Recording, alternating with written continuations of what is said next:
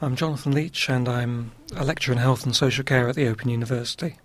Well, this course, which is called Diverse Perspectives on Mental Health, um, tries to do, I suppose, what it says, which is to say there's more than one way of looking at mental health, so not just necessarily a biological um, disease or a psychological problem. It can also be looked at as a, a social situation, a social problem, and that's particularly what the course tries to do is to say there's many ways of looking at mental health and in particular how people are treated in society.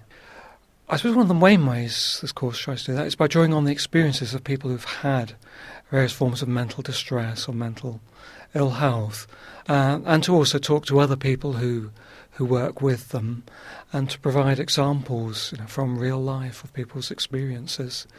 The course is aimed at a very wide range of people.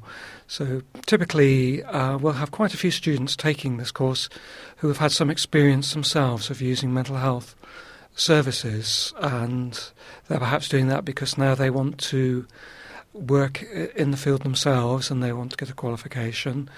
But it can also be they want to try and make sense, perhaps, of some things that have happened to them, and that by doing a, a course in mental health, they can have a chance to, to have a look at of what's been going on for other people and compare it with their own experience. So that's one, one group who do it. Uh, there's another group who will be students who will be taking a general degree in health and social care, and they've got a particular interest in mental health. Perhaps they're already working in that field, or some of their clients have mental health issues, or they want to work in that field. So they will take it. Uh, similarly, we have social work students who can choose mental health as an option. And finally, a proportion of our students are taking a, a mental health nursing degree with the Open University, and they take the course as a mandatory part of their studies. From the Open University. For more information, go to www.open.ac.uk forward slash use.